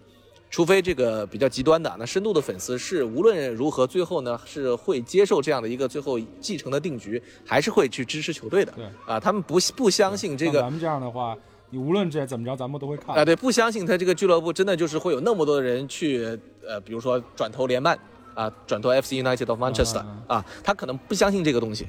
觉得，因为到头来还是会，你还会还是会买单的，呃，很有可能是也确实是这样，那可能他们就吃准了这样的一个心理，我我个人觉得是这样。这次看到这么多球迷，嗯就像这个 MUST Manchester United 的 Supporter Trust，那这个球迷组织嗯啊、各个各大俱乐部的球迷组织都发表了这种声明，谴责这种行为。但是，真的到了最后，这个木已成舟的情况之下，那你是去看还是彻底的不看？是完全拒绝买俱乐部的商品，还是说咋就这样？因为其实我们零五年的时候经历过一波，就是这个 Green and Gold 这个 campaign，就是格雷泽收购的时候。对，那其实作为格雷泽的角度来说的话，你看当时大家闹得这么凶，把我骂成什么样子了他？就是押宝成功了嘛，说白了。呃，那我就不管嘛，我充耳不闻，你骂吧，我也不来，我很少来英英格兰，我也我也不来，对吧？那你怎你能把我怎么样？你除非到时候该看还得看，该买票还得买票，该花钱买买球衣还是得买球衣。对，他就吃准了这种，我个人觉得他们是吃准了这种心理心理来的。那其实对于球迷来说的话，呃，个人自己价值观或者说各自自己的心里有杆秤吧。嗯、怎么样去面对这样这样的一种局面，或者说你自己有怎么样的一个看法？我觉得就是都很正常啊。这成年人不要试图去说说说服成年人。对 是对，哎，所以这件事儿静观其变吧，可能未来的几天呢还有大的逆转跟大的新消息出来，所以大家持续关注吧。是，截止到目前为止，大家能聊就是这么多。嗯，谢谢谭老师给我们普及了这么多相关的知识。客气客气，我只是就谈一下自己的一个想法吧，因为这种东西确实，你说接下来会发生什么，没有人知道，没有人能预测到。那就像你之前之前说的，这个东西桌子掀完了也可以重新再扶回来，这都是，呃，资本家们该考虑的问题啊。那作为呃球迷也好，甚至是球员也好，教练也好，就就打工的这种都是打工的啊。这个东西呢，主动权呢可能也不在他们手里，所以这个东西真的大家都静观其变吧。我个人觉得是这样，不要闹出在咱们自己的曼联内部不要闹出更多的这种分歧也好，或者裂痕也好，因为你毕竟现在的正常的比赛也到了一个最后收官的一个阶段了，好好把球踢完，接下来这个夏天该怎么样再说啊。对我其实现在最怕的就是好不容易暂时坐稳了第二的位置，就因为明明年的欧冠资格可能会有问题这件事儿，大家就跑着踢了，像昨天利物浦一样 一比一平利兹，大家就会有一个思想上的滑坡，毕竟也也挺累的。我哎，对我是这么觉得，我是觉得看了一下这下半场，就确实利物浦踢不过利兹。好吧，谢谢唐老师。好嘞嗯呃，最后还有一句话啊，我替大家催更从康宁顿到梦剧场，行，我加油，我加油怎么着？行，谢谢唐老师。好嘞，好嘞，嗯谢谢，谢谢，拜拜拜拜。行了，这个录音大家也听完了。这在这段录音之后，峰回路转。北京时间昨天半夜的时候，六家俱乐部突然相继宣布，英超的俱乐部，对，六六家英超俱乐部相继宣布退出。这个六家英超俱乐部一退出，就说明了这件事儿基本上已经夭折定了。对，天空新闻二十日报道，六家英超豪门俱乐部均表示退出欧超联计划。曼城俱乐部是第一个站出来退出的，是在嗯发表声明表示已经制定了退出欧洲超级联赛发展计划的程序。紧接着是切尔西，切尔西昨天还踢了场比赛，在大巴入场之前受到了几千名球迷的围追堵截。嗯然后他们的第四门将切赫下场劝那个 劝球迷冷静。网上有一段视频，网上看切赫确实也挺苦的。紧接着就是什么曼联啊、阿森纳呀、利物浦啊、托特纳姆热刺啊等等等等吧。各家俱乐部都是表达歉意，就觉得欠考虑，对不起，就是这么一情况。这六家退出了以后，其实欧超联已经基本上失去了这个造反的最核心的盟友。这件事儿已经就肯定是黄了，就时间问题、早晚的问题了嘛。嗯首先就是一个为什么，就是为什么，就是为什么这六家俱乐部在坚持了两天，仅仅两天之后就失败了，就就退出了。呃，我觉得还是根本被动了，这根本是什么呀？球迷，啊，一个是政府，一个是球迷，就是上下两个根本。其实政府也根本原因也就是球迷，对，对吧？其实你看约翰逊跟那个马克龙，顺应民意嘛。对他们就是出来刷好感度的。对，按理说，他们其实从法律角度来讲，他没有这个资格来管俱乐部是是是要不要抱团儿来踢一个什么样什么样的联赛，来退出欧足联这个比赛，跟他们一点关系都没有，对对吧？就是硬刷存你。这等于你这个实际上等于是干扰市场，对对，就我通过行政能力把你的这个自由市场给给搞乱对。把你什么劳工证我不发给你了，你凭什么不发给我？对对不对？对，其实老老实实的，其实一开始大家都觉得政府甚至没有什么真正的权利、真正的招数来管这些俱乐部，但是哥们儿来了一个我不发劳工证，这我估计大家就都傻了。嗯啊，但是根本原因其实是球迷，我觉得这些俱乐部可能错误的估计了球迷对这件事儿的反感情绪。对我真觉得挺神的一件事儿。说实话，嗯就是这事儿，嗯，这事儿爆出来，说实话，我觉得他们有这个诉求，以及在这个底下去跟这个欧足联交涉，都是一件很正常的事儿。嗯，但是就这么直接就爆出来了，然后竟然想不到下边球迷有这么大的反应，有这么大反应之后，又马上又一百八十度掉头，对，我真的是觉得就是就非常的幼稚的这么一个行为，就没想到他真能把这屎拉出来，结果拉出来之后，没想到给吃回去。对就做回去，对。啊，对于资本大鳄来说，这几个资本大鳄耻辱说非常幼稚的一个行为。你有这个诉求，你你你去你去跟这个欧足联去博弈什么之类的，都是可以理解的，都是都是应当的。但是你直接就咔来一个下马威，然后又不行，然后又转转脸那什么，结果现在损失损失这么多，既损失声誉，对于曼联来说，你看连 CEO 都给搭搭进去了。这 三德子这这已经是舍身取义出来挡箭了。对，呃，其实我觉得你的事后诸葛亮的角度来讲啊，这件事儿他们实在是，这可能是不是商人造反啊？就这水平啊，就是大家都都觉得他们挺幼稚的。嗯，怎么说呢？就是他们其实手中握有核武，对他其实不摁下这个核武的键是谈判桌上的利益最大值，对，对吧对？他现在摁下这个键，摁下这个键的时候，所有失去道德制高点了。他所有围观的人都说，你既然能站出来当这个坏蛋，你就是你说白了就是一个坏蛋嘛。你哪你制定了一个规则，我是铁帽子王，我不让大家进来，我自己坐收渔利，所有的资源都是我的，我只能是舍出五个名额来带你们大家玩儿嗯，啊，给你们这些欧洲其他小俱乐部一点小恩小惠。你等于是你们是你们是免费玩家，我们是人民币玩家，把你放进来让我们打怪。嗯，对吧？他这其实就是在扮演这么一个坏人的角色。按理说他，他都抛弃他自己的名誉，他自己的声声誉，干出这种事儿来了，他应该手里应该攥有十足的把握。但是你现在看来，他并没有。并没有，他怂了。对，一是你这几家俱乐部内部都没有一个很硬的同盟，嗯，对吧？就互相其实的信任是没有的。你就拿这这这英超这六个反水了吗？对，这英超这个二五仔六君子啊，他各自的利益其实都不一样。一开始就是媒体报来说两个俱乐部不那么坚定，所有人第一反应都能明白谁啊？切尔西跟曼城呗，嗯，对吧？一俩人不缺钱，二俩人现在能力也基本上能够打到每每年能打到欧冠。对吧？我的目的是什么呀？我们目的不就是跟这些资本大鳄凑一下？就是你们是贵族，我是有钱的商人，我想提升一下我自己的身份。你经过这么一役，我们就进入了高端玩家的一个圈子。他说实话，不就是为了挣这个吗？结果负面的压抑一来，我没必要，对吧？我不像你们过不下去了，我没不像你们等着这这几亿呃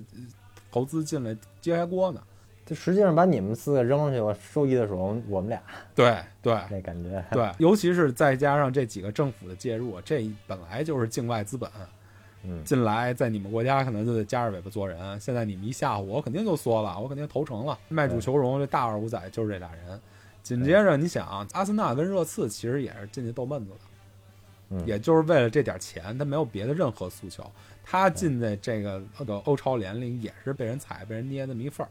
说话说话没有权利，比赛踢踢不过，对吧？就是让人当菜捏的，就是跟着的。他其实这俩队，一是我现在手里没有欧冠席位，就是我可能在预计的明年跟预计的后年我都没欧战踢，我损失了一大块收入，再加上我本来这两年投入多收入少，我在钱上就有问题，所以好，你能承诺给我钱，我就跟着你们干。嗯。啊，结果压力一来，那我赶紧又缩了呗，我基本盘我得保住，我又跟你们干不下去了，所以最后，最后俩人英超我起码得踢吧，对吧？啊，对，本来他们拿捏的是我英超肯定干不出去我，因为英超是一个英超公司在运营，英超公司对拖不了这六个人，结果没想到这政府就入市了。哎，你不给我发劳工证，政府下场到时候我连保级我都费劲。对啊，政府下场，然后本来就在英超内部是一围剿的局势，然后政府再一下场，害怕了，嗯又缩，所以最后剩下曼联跟利物浦俩人根本坚持不下去，对对吧？你六君子四个反水了，我们俩人还干个屁呀、对，嗯，所以他这个联盟的内部就没有达成一个很好的协议。还有一个最主要的问题就是，我从学传媒的角度来讲，它最主要的一个就是它没有绑定一个新的流媒体平台。就这个，昨天在跟谭主播聊天的时候也提到，就是你想嗯当年英超推行下去，它不但是做了英足总的工作，它最主要的是绑定了一个 Sky Sports，它是一个带着钱，一个新的媒体形式，一个新的媒体订阅形式进来的。你的意思是以后应该立直接弄一个跟网飞签一个什么对，整播合同，就是跟流媒体平台，迪士尼、网飞、Amazon Max 什么之类乱七八糟的，它只要绑定一个有实力的这个大的转播平台，这件事儿成功的概率就能提升一个大的档次。然后再给大家免费对啊看几年球，对，免费。看一年，免费订阅一年，或者你主队是什么，我给你一个什么死忠包，嗯，你在一年之内，你这些球队都免费看，再加上一些新的转播手段，你就是这镜头出来就跟当年 Sky 是是一样的嘛。你这镜头一看就是比其他联赛漂亮，又亮堂又绿，然后角度又多，这这两年就把球迷摆平了。嗯，然后还有一个问题就是这些俱乐部为了保密，他甚至没跟自己的核心的这些团队打招呼。这这太伤了，这个对啊这事儿真是太伤了。对啊，你想啊，像马奎尔、像卢克肖、像布鲁诺这些这些球员，像像拉什福德这种球员，他的根本利益是跟自己的球迷绑定的，对，对吧？你球迷一不开心，那我站出来，我肯定代表球迷的利益。有记者爆出来说，马奎尔直接带着小弟，比如像卢克肖之类，就直接跟三德开始干了，嗯，开始骂街了，就是这也不知道真的假的。这也不知道是真的假的，但是我觉得这是很可信的。从动机上，从立场上，我觉得这发生这件事一点都不奇怪。这是我最不能理解的一个事儿。嗯你这种事儿，你要弄出来，你不跟底下人说，你能底下人能不闹吗？对不对？这这从历史上这历朝历代，你哪你哪个在外边打仗，你你这上边来个政策，不跟下边说，的下边不闹的。我觉得这可能就是美国资本的傲慢，就是脱离群众、脱离事实的这么一个太脱离了，个点，简直是简直是不可思议，对吧？就觉得你们都是我的雇员。员，我也不用你交代什么。但是其实英国这么保守的一个社会，尤其是你又是美国资本，又或者是境外资本，从根本上他就不信任你。你看格雷泽家族进来以后被骂了多少年，包括像利物浦那什么氛围集团。他哪怕把利物浦从一个三十年没有冠军的情况带到现在，又拿了欧冠，又拿联赛冠军，嗯他仍然不被球迷信任，他仍然是美国资金。嗯，所以他其实是跟教练、跟球员团体是割裂的，跟你的球迷团体又是站在另外一边儿的。你在本国联赛里就等于是向那些中小俱乐部直接宣战，对，你在高端玩家这个阵营里又没有很好的利益驱动性，也没有成熟的计划，所以就完蛋了呗。真的是我觉得太幼稚了，他们这个行为。对说真的，你要一一路走到黑，我还敬你是条汉子。啊，对，硬来是吧？第二天反水，真是，而且就两天了就给反水了，真的是 这事儿真的。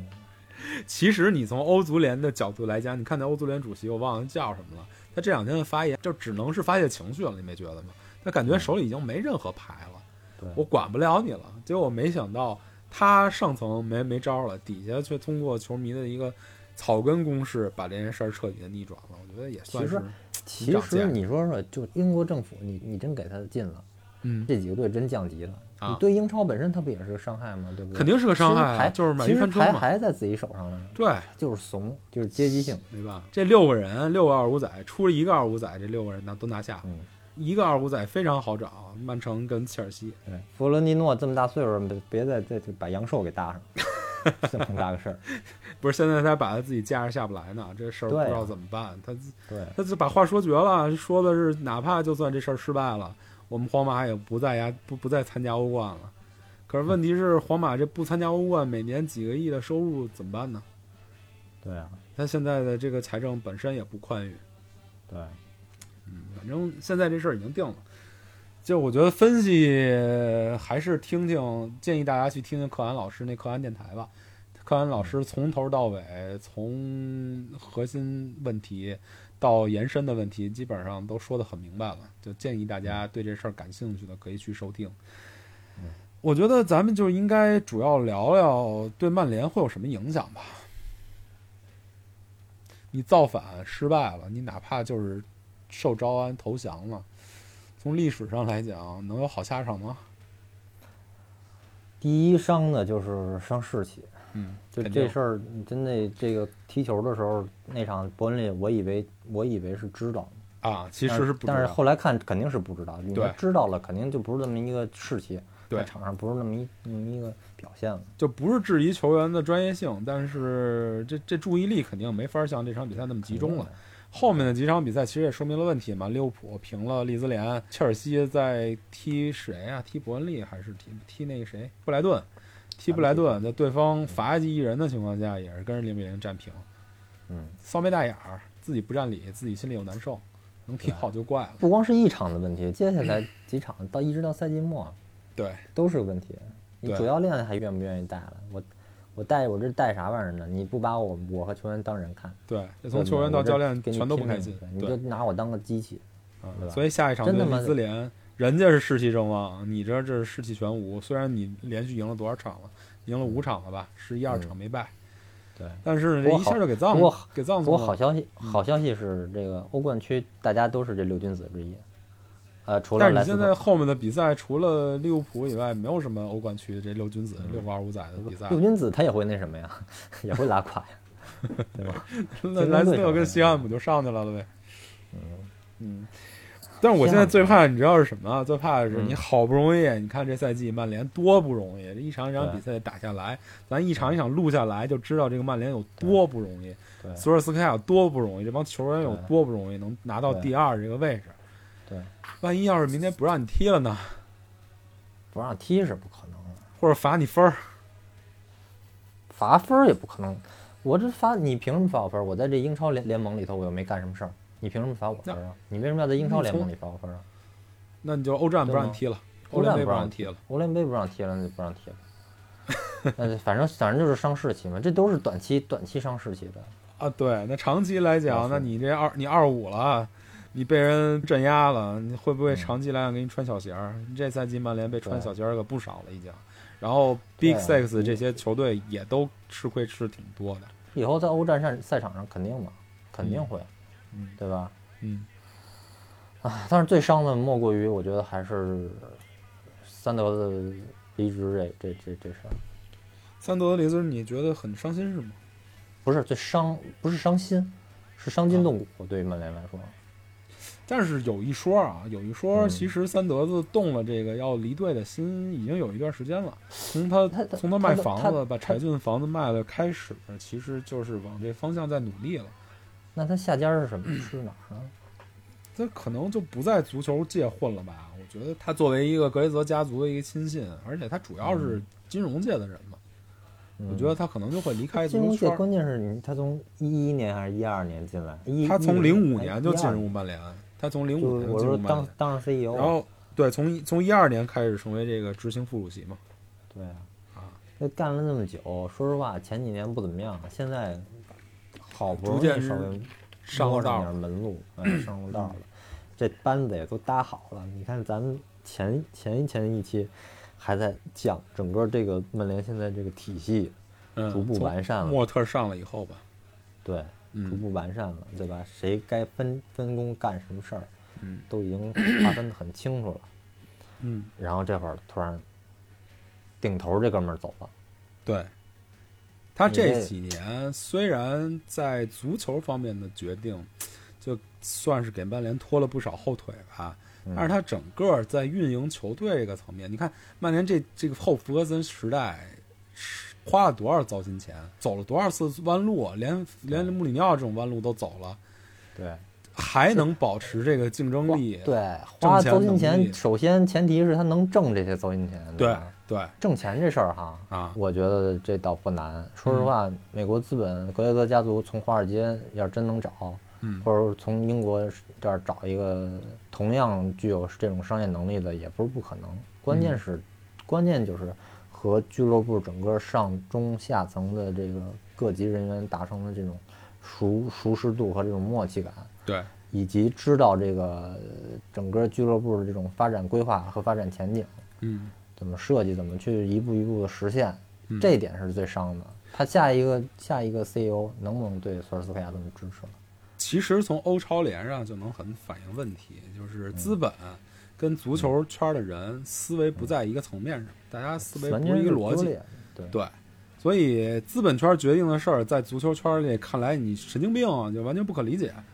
嗯但是你足球圈这些想问题的方式又不完全不利于这些资本运作，所以像三德的这种人，我不是说三德的一开始就能了解这些问题啊。对曼联已经给他是交了那么多年学费了，，他是在这几年当中慢慢的寻找到这种平衡了。对可以这么说。对，好不容易找到这种平衡了，现在又换。你说你是换一个足球圈的人，大家又又不懂资本，又跟就跟格雷泽家族对接起来又麻烦。曼联现在一屁股欠债，又不懂把这个现在给盘活，给给良性运营。对。或者你找一资本圈的人，你又完全不懂足球，一上来觉得你索尔斯克亚买人不对啊，然后什么那个控制球队的方向不对啊，又整的乱七八糟，这都是给曼联未来埋下了一个巨大隐患。你除非是让阿诺德啊，接班了，嗯。这差不多嗯，不戏嗯是吧？对对，商业开发还那么牛逼，对，起码之前走的那个弯路，那学费交到三德的身上也，后面的人看着也知道，对。对？然后你别明儿一看，新任 CEO 马特贾奇，哎，别别别别别，你等着，马特贾奇据说也会跟三德一块儿走人。那赶紧吧，操！但是今天传出来一个候选人是范德萨，我觉得这个可能就是足球圈球迷和记者的一厢情愿。我觉得简直太不可能了。对，首先，首先，首先，格雷泽家族任命 CEO 第一第一目标一定是赚钱能力，对，一定是吸金能力。对范德萨在这方面完全完全没有。而且格雷泽家族肯定在三德的走了之后，需要安插一个他们家族在俱乐部的利益代言人。对，对他一定是抛开足球之外，他最主要的功能就是作为格雷泽家族在在曼联的控制力的存在。对，所以我觉得最好的最好的结果可能就是阿诺诺德胜啊，嗯，然后就是据传这次在欧超联失败之后，格雷泽家族动了卖球队的心了。这这这赶紧啊，赶紧卖啊！卖谁啊？就现在世界经济这样，他卖谁啊？你哪儿哪儿再能翻出来一个一个一个一个石油大石油大亨？沙特那哥们儿是沙就买纽卡那哥们儿吗，啊，对，他连纽卡都买不来，买曼联呢。那是那是纽卡那边不行。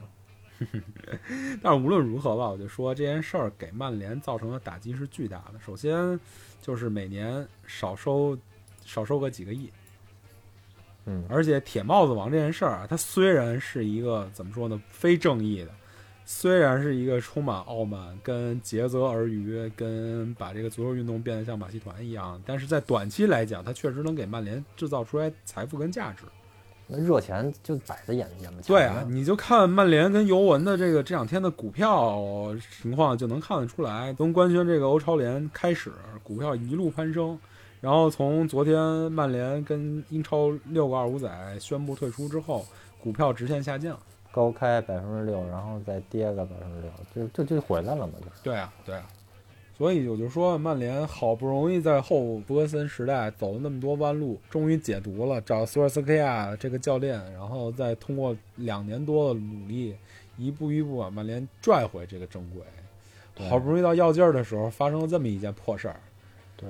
再加上后面又发生了一堆不安定因素，就比如比如说三德的可能二一年结束要走，比如说格雷泽家族要卖球队，当你走在一个正确的道路上的时候，最怕的就是乱变、对乱动。对，所以现在英超可能又迎来了一个新的乱世。这个它还好在就是六个球队都不同程度上受到了打击，可能未来的秩序就是曼城、切尔西，然后剩下几个队在争第三个强队席位。对，没钱嘛，因为对啊，这哎，确实是，怎么办呢？所以，哎呀，首先第一步就是希望在接下来这几场比赛之内，这个球队的队员别滑坡。滑坡，其他球队也滑坡，反正我估计欧冠是跑不了。欧冠是其实跑不了，还好之前树立了比较大的领先优势嘛。嗯，那我说这个欧联啊，我还指望着欧联拿冠军呢，别这会儿裁判就开始给你穿小鞋了，这三场，不会这么明显吧？嗯，那没准儿。现在第一个连锁反应其实已经已经看见了。今天有报道说，曼联在谈的几个赞助商，因为这件事儿，所以暂停了往下深谈的那么一个意愿。嗯嗯，这这件事儿确实是你造反，你还不成，你还二五仔了，投降了，所以对你的这个这个这个形象上的损失无疑是巨大的。对，你看曼联现在虽然好不容易谈妥了胸前的广告合同，但是你训练服的广告胸前合同还没谈，你的汽车赞助还没谈，然后现在三德子要走人了，后面这这这这真是都是隐患。不乐观。这一赛季的努力很容易就因为这件事儿葬送了，包括未来几个赛季的球队的发展势头也很很容易因为这件事儿造成了更没法接受的一个损失。对，这就更让人觉得在这个时间点这条消息爆出来，然后最后又撤回来，这莫名其妙。就这他选这个时间点也真的是，啊，哎，这就就感觉就完全不是管理层能能干出来的事儿。就对于整个联赛赛程在哪个阶段，现在球队该怎么使劲，完全就说白了就是资本并不在乎你真正的足球。对这些资本来讲，你球队现在什么局面、什么状况、比赛踢到什么程度，对他来讲并不关键。曼联这还好呢，起码坐稳了第二的位置。你看那争争争四的，什么切尔西、什么利物浦这样的球队，这闹腾一下不是更惨？嗯，对吧？所以这个嗯就是资本就是资本，足球就是足球，这是两个虽然是现在利益是一定程度上趋同，但是两个东西之间还是有不可调和、根深蒂固的矛盾对，嗯，这件事儿以这种方式结束吧，也算是一个理想主义的胜利，也算是勇者打败了恶龙。谁是勇者，谁是恶龙？那肯定是草根的球迷是勇者，这些资本搞事儿的资本是恶龙。但是你换个角度想，球员是勇者，我觉得欧足联才他妈是恶龙，不断的不断的压榨球员，压榨球员的这个出场，然后以压榨价值，对造成了这目前这个特别难受的一个局面。对，因为球员的体能、球员的状态，它本身也是俱乐部这些资本家的资产。对吧对，大家都得换不同的角度去看问题。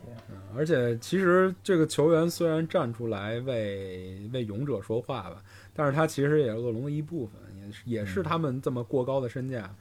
以及过高的这个薪金给体育足坛的一个泡沫，那你得怪那谁去？你得怪美联储去。